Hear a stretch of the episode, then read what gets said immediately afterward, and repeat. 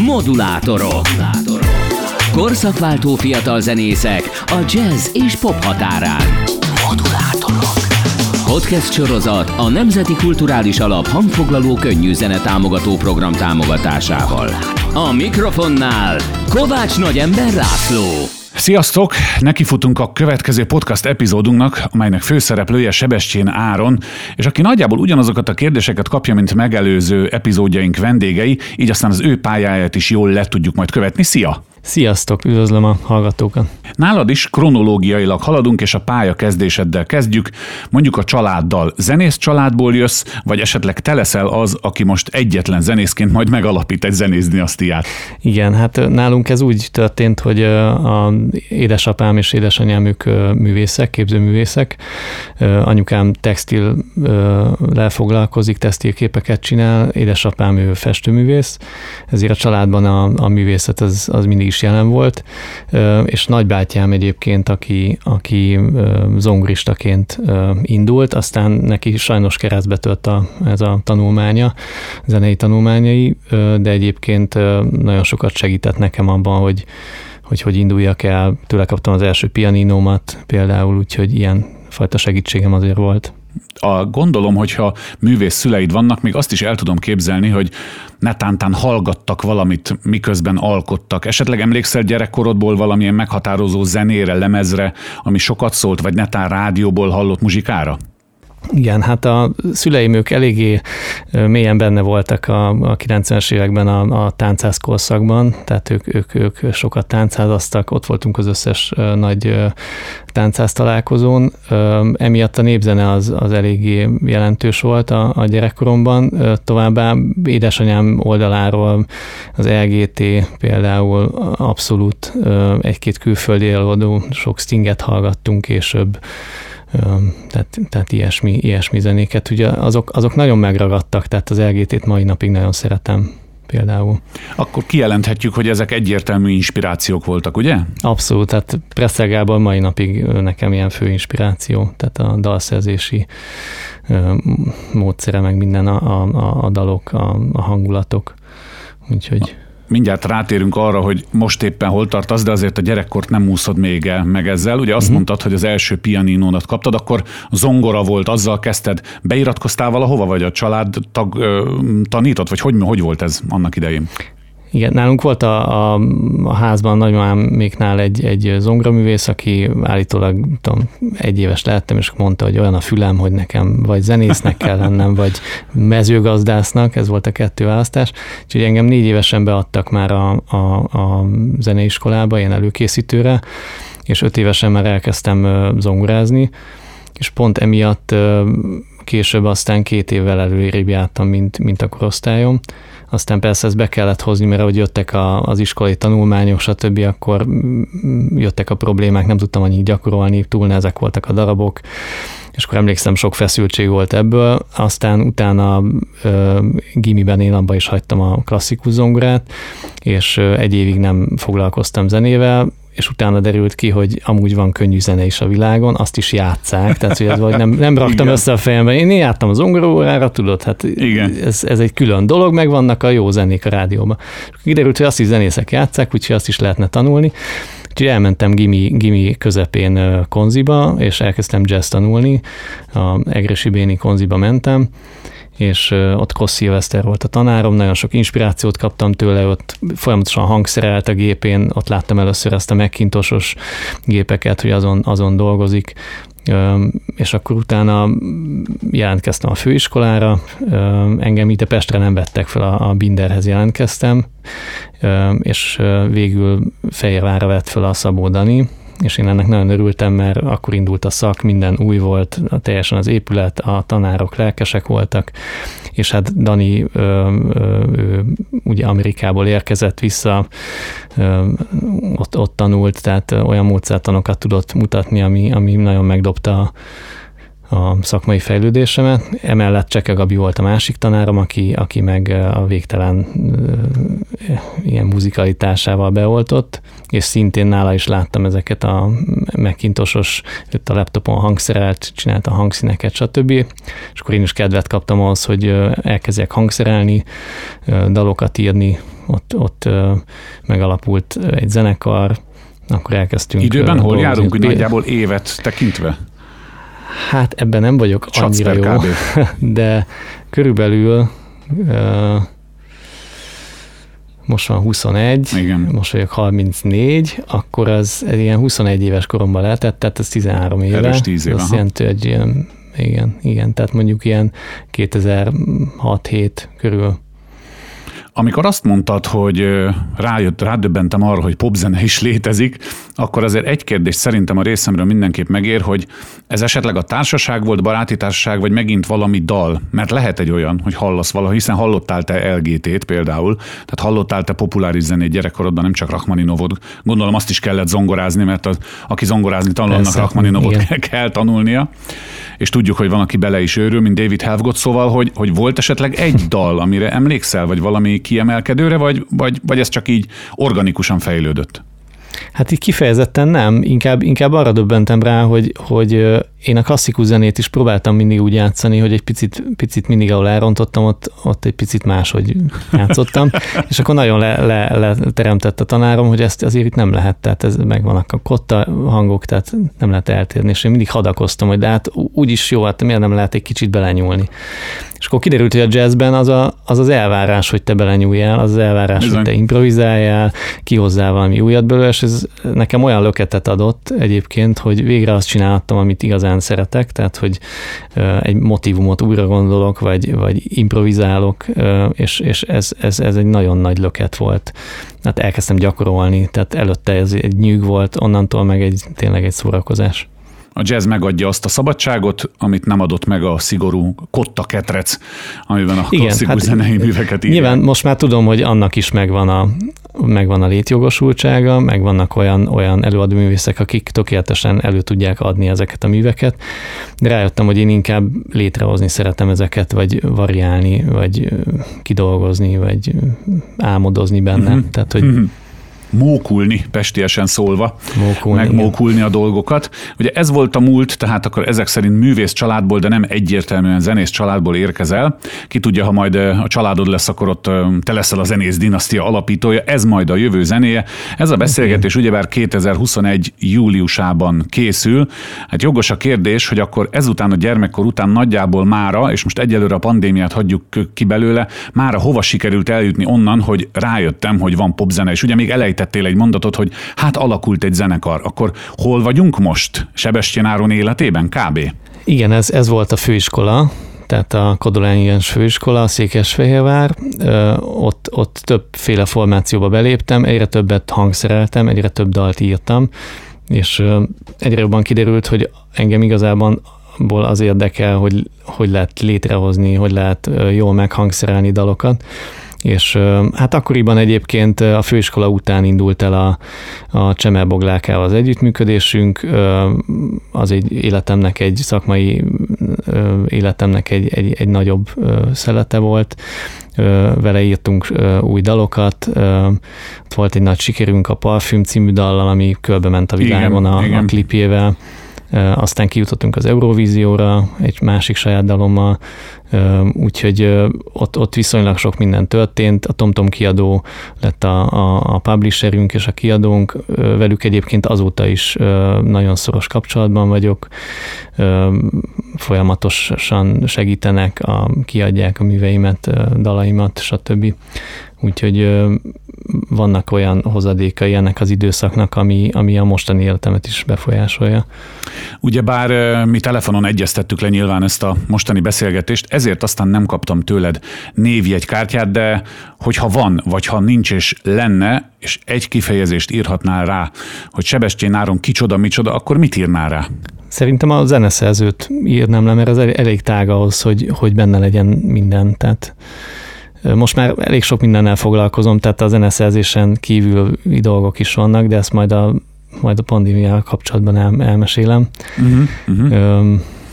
Tehát te zeneszerző vagy, nem hangszerelő, de nyilván én mindegyiket magasra értékelem, még a session zenészt is, hiszen tudjuk a külföldi gyakorlatból, hogy nagyon komoly muzsikusok, egyébként session zenészként is nagyon komoly teljesítményt tettek le az asztalra, tehát te komponista vagy, szögezzük le. Hát alapvetően ugye végigmentem minden fázisán, tehát nagyon sok zenekar bejátszottam session zenészként, Ruzsa Magdinál, Fekepálnál, nagyon sok arénás produkcióba vettem részt, tehát sok olyan zenekar is volt. Elkezdtem hangszerelni is másoknak, dalt szerezni is elkezdtem, dalszerző táborokba jártam, írtam külföldre zenét, stb reklámzenéket, na csak, na csak. ilyesmi. Ez egy érdekes sztori, mert a egyiptomi projekt volt, tehát hogy kifejezetten arab zenék. Sztorizni szabad, úgyhogy elmondhatod. Kifejezetten arab zenék születtek, amiatt egyébként a zeneszerző kapott is egy díjat, ott a Middle East zeneszerzője lett de hát ez, ez az arab világban úgy hát megy. Ne haragudj, kedves Áron, így kell ezt megtudnunk. Igen, ez a, ez a ghostwriting, ghostwritingnek a tökéletes példája. Ő eljött egy gitárral, földudolt dalamokat, én megírtam belőle egy, egy, egy teljes nótát, és aztán ő azt leadta. Úgyhogy, de vannak ilyenek, nyilván ilyenek, ilyen, ilyen munkák, ilyen szakaszok az ember életébe, de uh-huh. uh, nyilván ez nem annyira reprezentatív. Jó. De sok, sok, sok minden ilyesmi volt. Aztán elfogadom, megvettem a sztorit, és remélem, hogy a kedves podcast hallgatók is megvették, vagy megveszik a sztorit, és jobban oda fognak figyelni, hogy például valamelyik népszerű sztár arénás koncertjén kiáll a háttérben, és akkor lehet, hogy téged is majd fölismernek, és jönne a drámai átvezetés, hogy akkor nagyon szépen alakult minden zenekar, zeneszerzés, tényleg Csemerbogi, parfümöt ismerjük, szeretjük, és akkor jött a pandémia, ami hát valószínűleg a te fejed felett sem vonult át csak úgy. Ugye szerencsére, amikor vesszük föl ezt az adást, akkor nagyjából azt mondhatjuk, hogy úgy nagyjából túl vagyunk rajta, vagy Igen, a három reméljük. hullámon. Igen.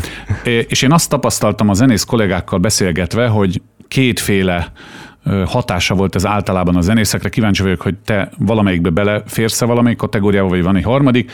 Az egyikük az teljesen letört, hiszen nem volt közönségkapcsolat, bár ez nálad kérdéses, hiszen te zeneszerzőnek mondod magad, tehát annak nem biztos, hogy feltétlen kell a közönségkapcsolat. A másikat meg inspirálta egy idő után. Na akkor te hogyan, hogyan szembesültél ezzel a helyzettel? Nekem ez érdekes volt, mert olyan kicsit, mint hogyha én ezt előkészítettem volna ezt az időszakot, így visszagondolva, de hát ezt így nehéz így kijelenteni, mert ezek ilyen inspirációk. Én olyan öt éve, nem is tudom, hogy hány éve, talán öt éve ki, kiléptem a, a, a legtöbb zenekarból, és eldöntöttem, hogy csak, csak egy vagy két zenekarban fogok játszani, és nagyobb hangsúlyt fektetek a, a zeneszerzésre, a hangszerelői munkára, elkezdek darabokat írni, tehát hogy próbáltam egy olyan színpadtól független életet kialakítani, amiben nem szerepel az éjszakai autózás Aha. és a mhm. benzinkutazás és a hajnalban hazaérés. Nekem ez, ez egy nehézség volt egyébként ebben az időszakban, és éppen ezért például odáig tudtam ezt elvinni, hogy most a Dés László zenekarában játszom, az egyetlen fix zenekarom, Viszont, Azért viszont, az egy jó név szerintem, Dés László igen, játszani, az, igen, az, az, még a névjegykártyán is jól mutatna. Igen, tehát hogy őt, őt úgy gondoltam, hogy, hogy őt minden, vele mindenképp elmegyek a zenekarra, nagyon jó zenekara van, nagyon muzikális az egész ö, koncertanyag, ö, nagyon jó dalok vannak. Hát ezek a gyerekkorom dalai, tehát a fényévtávos, vagy a, a nagy utazás és a, a, ezek, a, ezek a nagy nóták. Ö, Na jó, de hogy... ugye a pandémia alatt nem lehetett elmenni sehová, tehát akkor tulajdonképpen Igen. neked ez azért tett jót, mert valóban még a sors is arra kényszerített, hogy a otthon ülve komponálj, mondjuk így egyszerűen? Hát alapvetően én eddig is ezt csináltam. Tehát mondjuk az utóbbi ja. öt évet mm-hmm. nézve kialakítottam egy olyan életmódot, hogy olyan projekteket vállaltam el, ami kifejezetten otthonidős, zeneszerzős, hangszerelős. Emellett elkezdtem webfejlesztéssel foglalkozni, webdesignnal.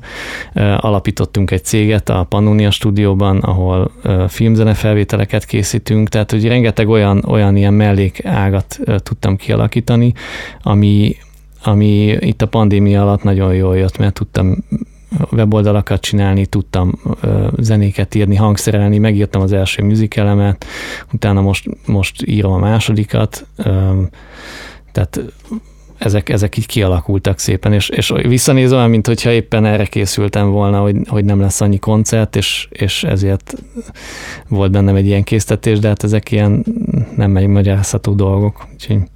Hát akkor tulajdonképpen kijelentetjük, hogy végül is jól jöttél ki vagy nem rázott meg annyira talán, nem? Hát én ezt nem szoktam annyira világá küldeni, de, de nem. Tehát, hogy Világos. tehát ki tudtam pótolni olyan dolgokkal a kieső időmet, energiáimat, ami, ami, amiből lett valami. Tehát, hogy és érdekes módon olyan felkéréseket is kaptam egyébként tavaly, ami kifejezetten, kifejezetten ilyen otthon alkotós folyamat. Hát szerintem ezt is meg kell tanulni a művészeknek, rengetegen kínlódtak vele, nem tudom én a Leslie Mandokitól kezdve a legnagyobb sztárokig, hogy akkor streamelünk, akkor más valaki bekapcsolódik, szóval mindenki kereste a helyét, de valószínűleg egy zeneszerzőnek tényleg könnyebb, aki egyébként is otthon van, és egyébként azt a megjegyzést hadd tegyem itt meg, hogy, hogy akár még az életedet is jelenthette az a döntés, hogy te nem szeretsz benzin utazni, meg éjszakázni. Hirtelen szerencsétlen Avicsinak az esete jutott eszembe, aki alapvetően egy introvertált, inkább stúdióban dolgozó producer szeretett volna lenni. Aztán ugye beszippantotta őt a szakma, mert mindenki látni akarta, hogy ki az, aki a dalokat csinálja, és hát tudjuk, mi lett a vége.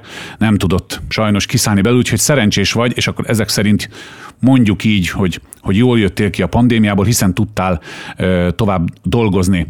Ö, a, nagyjából a beszélgetés következő vagy hátralevő része pedig arról kell szóljon, hogy mit tervezel, illetve még egy dolgot a pandémiával kapcsolatban, ugye te is nyilván kapcsolatban állsz zenész kollégákkal akiknek írsz, akiknek komponálsz. Rajtuk mit láttál? Kellett a lelküket is ápolni, vagy csak kérték azt, hogy hol a dalom? Hát sokan, sokan, hát sok, sokaknál láttam megrekedést egyébként, tehát hogy lelkileg is, ilyen, ilyen dalszinten is, hogy hozzunk ki -e új dalt, fú, nem érzi olyannak, most ez nem egy olyan időszak, kicsit ez a megcsömörlés, vagy az, hogy, hogy lesz-e, lesz-e újra ebből valami, tehát hogy sokan, sokan ettől eléggé tartottak, hogy, hogy elindul-e újra, az egyetlen a közönség el fog jönni a koncertekre.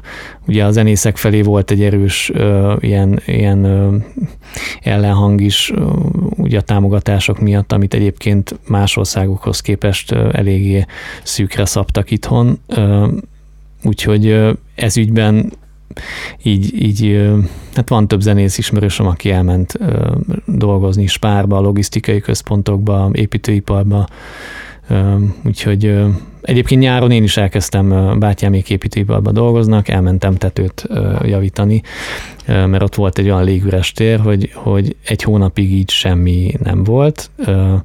Ugye a terveink azok, azok leálltak, főleg nekem egyébként az volt a, megrázó, hogy, hogy kijött az új darabunk, a Tesla Musical, amit Müller Péter Sziámival írtunk, közösen, én meg Egesi Zoltánnal, és bemutattuk, és teltházra elment az összes egy fél évre előre. És nyolc előadást tudtunk megcsinálni, és utána lockdown. Tehát, hogy ez ugye februárban mutattuk be, február végén, nyolc előadás lement, és, és K.O. És a bennmaradt jegyek, és a feszültség, és minden, hogy mikor hát, tudjuk hogy újra. Nem. Közben nekem nyáron született egy kisfiam, Jaj, de jó, gratulálok Tehát ez minden hozzá. egyszerre történt, köszönöm szépen, és és ez ugye nagy feszültség volt, hogy fogom tudni eltartani őket, a páromat és a, a, a gyerkőcöt, akkor tehát, hogy lesz-e még színház, lesz-e még koncert, ugye minden... Lesz-e még szőlős, lesz-e még lágykenyér, igaz? Igen, igen. Hogy egy klasszikust idézzünk. Ezzel viszont egy kicsit át tudunk talán kanyarodni a közeljövő felé. Ugye második műzikelt mondtál itt a beszélgetés korábbi részében, de az is csak úgy túlszaladtunk rajta, hogyha most meghúzzuk a vonalat, hogy akkor volt, ahogy volt, pandémia volt, és tételezzük fel, hogy nem lesz negyedik második hullám, amivel riogatnak, hanem visszatér ez élet, akkor vegyük egy kicsit sorra a projekteket. Ugye az a podcast sorozat címe, hogy fiatal zenészek a jazz és a pop határán. És szerintem ez rád teljesen igaz. Tehát, hogy abszolút igaz, de vegyük sorra akkor, hogy most mi van, meg mi várható. Akkor a Teslából megint el lehet előreadni akárhány előadást például teltházzal? Hát ez a közönségen is múlik azért, mert például most a, az oltási igazolványok miatt azért volt ebben egy kis fennakadás. Mert Menjetek so... szabadtérre. Hát jó, igen. igen. Ez egy nagy produkció, tehát itt ilyen nagyon nagy lett falak vannak, nagy színpadigény van, nagyon sok egyébként vidéki előadás is van, tehát például például Fertőrákoson, vagy a Margit sziget és Szabadtérin is lesz idén-nyáron Tesla de volt olyan helyszín, ahol, ahol le kellett mennünk, és, és sajtótájékoztatót tartani, stb., hogy elkezdjenek jönni az emberek, mert van egy kis ilyen félelem még az emberekben, vagy egy ilyen, hogy mondjam, egy ilyen türelem, hogy, hogy mi lesz, és, és, kivárás? És egy kivárás kis kivárást érzek, igen, hogy, hogy el kell telni egy fél évnek, vagy egy évnek békében, hogy az ember azt mondja, hogy na, visszatért az életünk a normális kerékvágásba, és akkor, akkor szerintem az lát, látványos lesz a közönség számaiban is. Meg ugye ezeknek a projekteknek a, a közönség átlag életkor azért magasabb, tehát mondjuk Igen. azt el tudom mhm. képzelni, hogy egy Velhelóra vagy egy másik fiatal zenekarra mondjuk gyorsabban elmennek az emberek, akár hasonló létszámmal, mint régebben. Ez mondjuk egy Dés Lászlónál kevésbé ö, lehet érezni, mert, mert ott, ott mondjuk van egy idősebb korosztály, akik egyébként járnak színházba, koncertre, stb., de ők még óvatosabbak, vagy éppen nincsenek van. beoltva. És ez, ez kell van. egy fél év szerintem, amíg ez, ez vissza. Ezt meg tudom neked erősíteni, mert beszélgettem a Csillagszórás című dal kapcsán még tavaly ősszel, télen Dés Lászlóval és Geszti Péterrel, és emlékszem rá, hogy, és persze nem elítélőleg mondom, hanem inkább tényszerűen, hogy nehéz volt a rádió stúdióba a Dés Lacit bekönyörögni, ő maga is óvatos volt, nyilván érthető módon. Tehát igen, abszolút igen, igen, érthető, igen. hogy óvatosan mozdult ki otthonról, de visszatérve a te projektjeidre, akkor mi van és mi várható? Akár egy felsorolás is lehet, akár szerepelhetnek benne tervek, vagy olyan, ami még nem valósult meg. Hát most jelenleg egy, egy, egy új darabon dolgozunk, ugyanaz a szerzői gárda, Egresi Zoltán és Miller Péter, Sziámi, és ugyanúgy a TBG Production rendelte meg, akik egy nagyon kreatív és, és előremutató csapat. Ez egy, ez egy családi musical lesz most, Vadakura címmel, egy, egy ilyen teljes, teljesen állatjelmezes, látványos, Disney hangulatú. Dzsungelkönyve, hogyha valamilyen hasonlatot hozni kell? Inkább Hát az oroszlán, oroszlán király, dzsungelkönyve, macskák, tehát hogy állatok játszák, az állatok életéről szól, viszont egy nagyon izgalmas hős történetről van szó. Kasztok vannak, dráma van az erdőben, és, és, és ez e, erre ad egy megoldást az egyik olyan állat, akire nem is számítunk, hogy ő, ő aztán fölemelkedik, és a bátorságával megment mindenkit. Tehát ez olyan, mint mondjuk egy Disney animációs filmnek a története, csak musicalre átültetve, és én, én erre nagyon próbálok mindig figyelni, hogy a, a musical se a klasszikus értelemben valósuljon meg, tehát nem a operettes, recitáló műfajra kell ilyenkor gondolni, hanem egy, egy popos, funkos, gáspeles, nagyon dinamikus, élvezhető musical lesz, nagy táncjelenetekkel és, és, és minden. Mikor? Hát persze már nyilván a kérdés felmerül bennem, hogy ez, ez hol tart? Igen, tehát ez októberben lesz ez a bemutató, viszont most... Ó, hát akkor már megvagytok. Igen, most a mhm. héten nagyjából befejezem az összes dalt. Egyébként április közepén kezdtem el, tehát nem dolgozzunk olyan sokat egy ilyen darabon, hanem nagyon intenzíven. Meg is lettél ezzel, igen. Igen, nagyon intenzíven kell dolgozni. A Teslát is egyébként három hónap alatt írtuk, úgyhogy ez, ez egy ilyen érdekes alkotói elvárás, de, de úgy néz ki, hogy tudjuk tartani a, a, ezeket, a, ezeket a elvárásokat, a, az idő, időpontokat. Nyilván még a hangszerelés sem fog dolgozni, lesznek stúdiófelvételek nyáron, elindulnak a próbák augusztusban, és majd csak szeptembertől lesznek helyszíni színpadi próbák, úgyhogy addig átkötő zenéket írok, stb. Hát ezt úgy kell képzelni, hogy ilyen 40-50 zenei megszólalás, tehát azért nem, nem kevés, és az igen, szimfonikus kevés. hangszerelés, és elektronika, és minden egyben effektekkel, úgyhogy ez egy, Ez egy nagy projekt, azért lássuk be, egy musical, Igen. még hogyha mi csak nézők is vagyunk, vagy szegről végről foglalkozunk zenével, azért ez egy nagy falat. Van ez az egy, de van-e még, ami feszít belülről, hát, öm, amit kiírnál magadból? Van egy, van egy projektötletem, de az még, az még így várat magára. Az kéne egy kis nyugalom, meg egy kis uh, idő. Ennél nagyobb nyugalom, mint uh, a Covid alatt? Mit szeretnél még? Igen, mert itt azért volt egy nagy anyagi nyomás azért. Ja. Tehát, hogy az, hogy, az, hogy nyugalom, az, az, az, az így túlzás. Mert az anyagi a... nyugalom is? Igen, tehát hogyha mondjuk mennének a darabok, és tudnék azzal foglalkozni, amit, amit mondjuk, amire tudok annyi időt szánni, hogy ne kelljen így a mindennapok miatt dolgozni, akkor, akkor lehet, hogy születne egy olyan projekt, ami, ami kifejezetten elvárásoktól mentes. Igen, igen.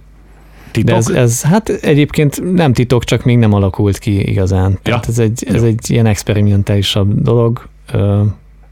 Nem, nem annyira rádiókompatibilis popzene, hanem inkább ilyen, ilyen szép zene, vagy hogy, hogy mondjam, tehát hogy olyan... egy, szép zene?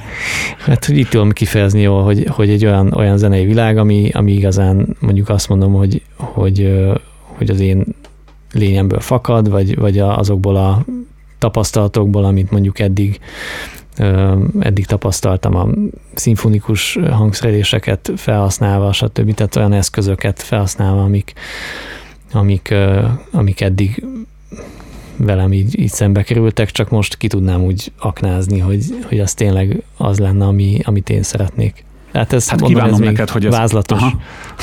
Kívánom, hogy megvalósulhasson, olyan nyugalmat hozzá, ami valóban jól fogalmaztad meg, ez az anyagi nyugalom, az fontos, hogy az embernek a hátországa meglegyen, főleg, ha már gyermeke is van.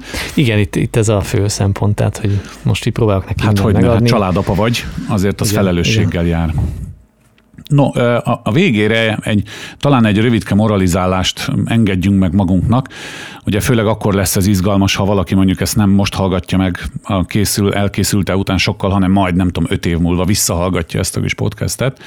Ugye te is említetted, hogy a zenész munka mellett elmentél még fizikai munkát is végezni, és erről eszembe jutott a régi szülői mondás, hogy jó van fiam zongorázád, de azért legyen valami rendes munkád is. Vagyis arra gondolok, hogy te azért elég rendesen és szerencsére meg tudsz élni a művészetből, és ezt láttad a szüleidnél is.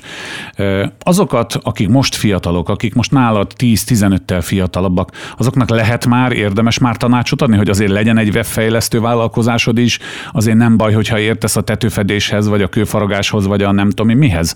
Vagy, vagy szerinted röviden, tényleg nem is kell hosszan, mit hozhat a jövő a művészeknek? Hát ez szerintem teljesen egyéni dolog, mert ö, én, én sok barátomon is látom, vagy ismerősömön, hogy van, aki egy dologgal szeret foglalkozni, van, aki egy, egy nyomvonalat szeret kialakítani az életében, és, és az okoz neki biztonságot. Ennek nagyobb a kockázata is, főleg zenészként, hogyha csak az a nyomvonalat, hogy, hogy a gitárral a váladon elindulsz. Nekem, nekem nem ez volt a, a a belső késztetésem, hanem az, hogy minél több mindent csináljak. Tehát, hogy nekem még mai napig ez van, hogy most már azon gondolkodom, hogy hogy lehetne más új dolgokat kitalálni, akár nem zenei. tehát, hogy a, a, itt a vállalkozásunkon belül is rengeteg mindent csinálunk, tehát, hogy most éppen EU-s pályázatokba próbálunk bele bújni, hogy egy, egy olyan új platformot akarunk kifejleszteni a zeneoktatásra, ami, ami még nincsen, ami komplex és, és ami ami lefedi az összes ezzel kapcsolatos kihívást. Tehát most például ezen dolgozunk, így fejben. Most már van egy 30 oldalas leírásunk, most csináljuk a demo verziót a webfejlesztőkkel, tehát hogy minden mellett írom a musicalt, stb. Tehát, hogy én, én, én, én azt gondolom, hogy akiben van ennyi mondjuk indítatás, az mindenképp gondolkodjon abban, hogy, hogy több mindent csináljon, párhuzamosan építsen lábakat, mert a mai világban azért, és a jövőt is én úgy látom, hogy, hogy Bármi lehetséges?